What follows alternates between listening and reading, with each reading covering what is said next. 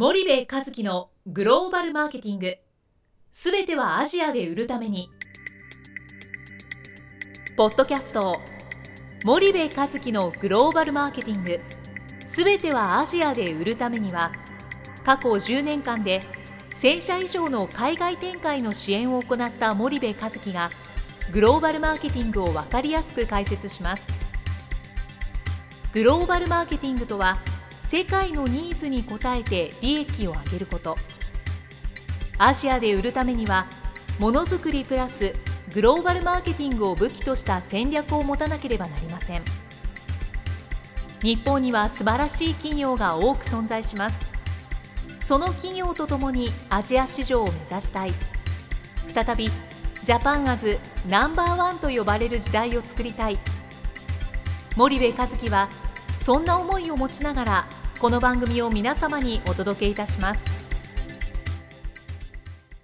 こんにちはナビゲーターの東忠夫です。こんにちは森部和樹です。じゃあ森部さんあの前回あのディストリビューターとの、はい、まあ契約前の事前打ち合わせというか、うん、最後の、うん、まあ、森部さんの言葉で言うとラストワンマイルをどうやって詰めるのか、みたいなところをお話しいただいたんですけど、その商談じゃなくってパートナーになるための打ち合わせなんだよっていうところをだと思うんですが、うん、そこをもう一回振り返りながら、はい。はい、なんでその事前打ち合わせが打ち合わせ、まあ、重要なのかとか、うん。うん、どういったことをやっていけばいいのかっていうのをもう少し深く教えていただければと思うんですが。はい、えっ、ー、とあのディストリビューターを決めるっていうのは1回きりの商談を売り買いの商談をするわけではなくてある一定期間のその長い関係を築いていく、そういう相手を、を決めていく話なので、はい、えーと、商談って思って、えー、取り組むんではなくてパートナー選びであるっていうことをやっぱり肝に銘じないといけないと、はい、でそうなってくるとその、えー、ディストリビューターとマージンをどうしていくのか、うん、プロモーションどうしていくのか、うん、ストラテジーどうしていくのかっていうところと、マージンって全部紐づくじゃないですか。はいそのストラテジーとそのマージンって紐づくわけですよね。こういうストラテジー取るんだったらこういうマージンがかかるし、はいはい、こういうプロモーションコストがかかるし、うん、でそれをちゃんと話していかないと、うん、その後のその売上予測なんて本来立たないはずなんですよね。はいはい、でそれを無視してうちはこれの敷居で入れるんであとよろしくお願いしますねみたいなあメーカーが非常に多いわけですよね。でたとえ輸出ビジネスであったとしてももっとチャンネル寄りに考えなきゃいけないので、うん、えー、そういうことをしていかなきゃいけないという話が、確か前回の話だったと思います。はい、はい、でそこからやっぱりその商談で、うん、まあまあ、短期的なのでどっかで行き詰まると思うんですけども、行き詰まった時にそれがやっぱり方向転換ができない可能性があると思うんですが、はい、その辺はどうですかね？客観的にいろんな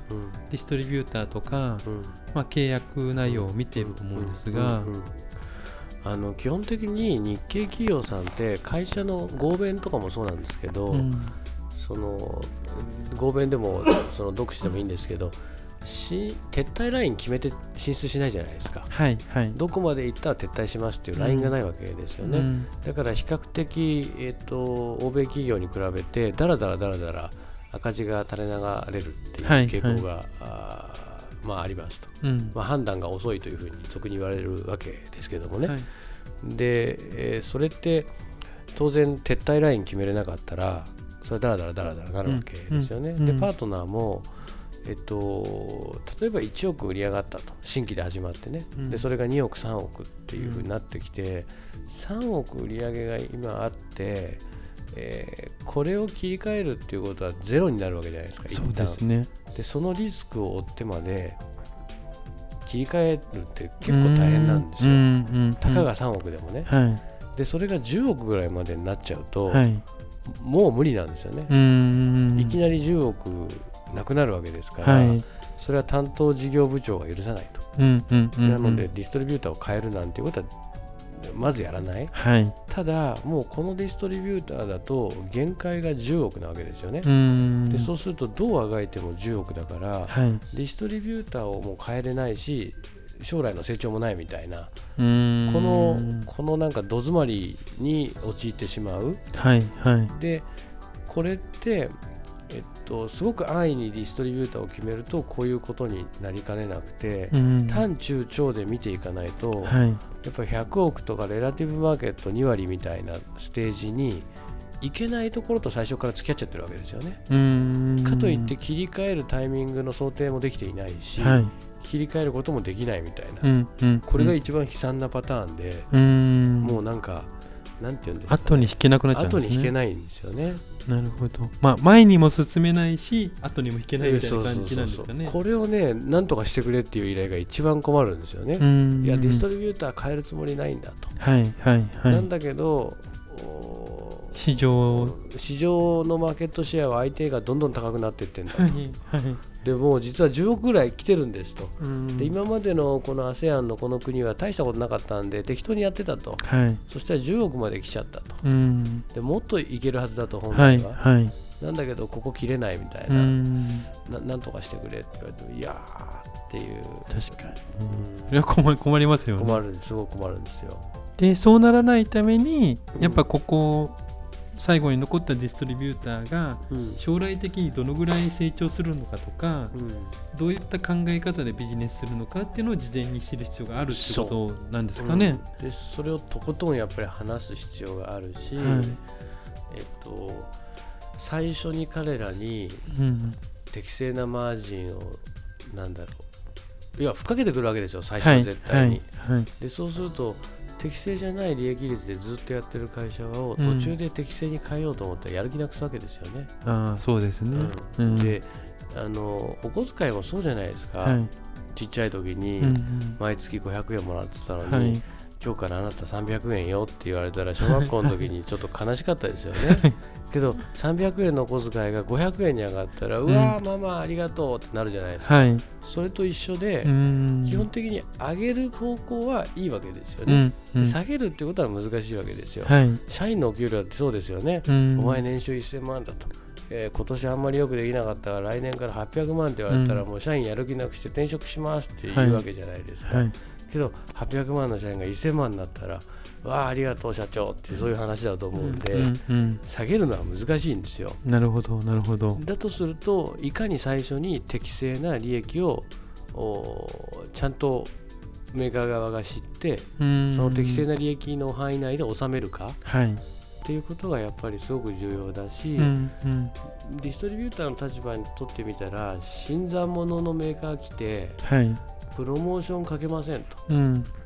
流通マージンでなんとかやりたいんですみたいな、はい、でそんなメーカーの商品伸びないですよね、うん、だって 4P のうちの1個の最初の P のあ最後の P のプロモーションがないわけじゃないですか、はいはい、そんなメーカーの商品取り扱いたくないわけですよ、うん、でディストリビューターが伸びるってことは市場でレラティブマーケットシェア2割以上の商品を何個持ってるか、はい、もしくは持てるかがディストリビューターの成長のキーサクセスファクターなわけで、そうするとディストリビューターとしても覚悟が見たいと、はい、メーカー側がちょっとやってみてだめだったら撤退するっていうのか、うん、結構切った張ったでしっかりプロモーション出してやるのか投資するのかっていうところをやっぱ見たいと。いう思いもあると、はい、ただ一方でディストリビューターの中にはその投資の部分を100もらったとしたら、うん、6割ぐらいプロモーションに使って4割は利益にしちゃおうって絶対思ってるんですよ。はい、でその適正値を見極めていかに6で済ませるか。っていうことがメーカーはまあ必要になってくるんですよね。でその交渉に時間をかけようと。うもう疲れたでしょこのこの4日間そうですね。ね。東ちゃんが大半だったから一番疲れてると思うけども、けど終わってみてこれだけ腹割って話すと向こうも諦めたよね半分ね、うん、そうですね、うん、なのでいいスタートになると思うんですよね今回のケースなんかはね、なるほど。わかりました。じゃあちょっと次回はもう少し具体的に、はい、あのどういった交渉をすればいいのか教えていただきたいと思いますので、はい、森部さんありがとうございました。はいありがとうございました。本日のポッドキャストはいかがでしたか？番組では森部和樹への質問をお待ちしております。ご質問は podcast アットマーク spydergrp.com ポッドキャストアットマークスパイダー grp.com までお申し込みください。たくさんのご質問をお待ちしております。それではまた次回お目にかかりましょう。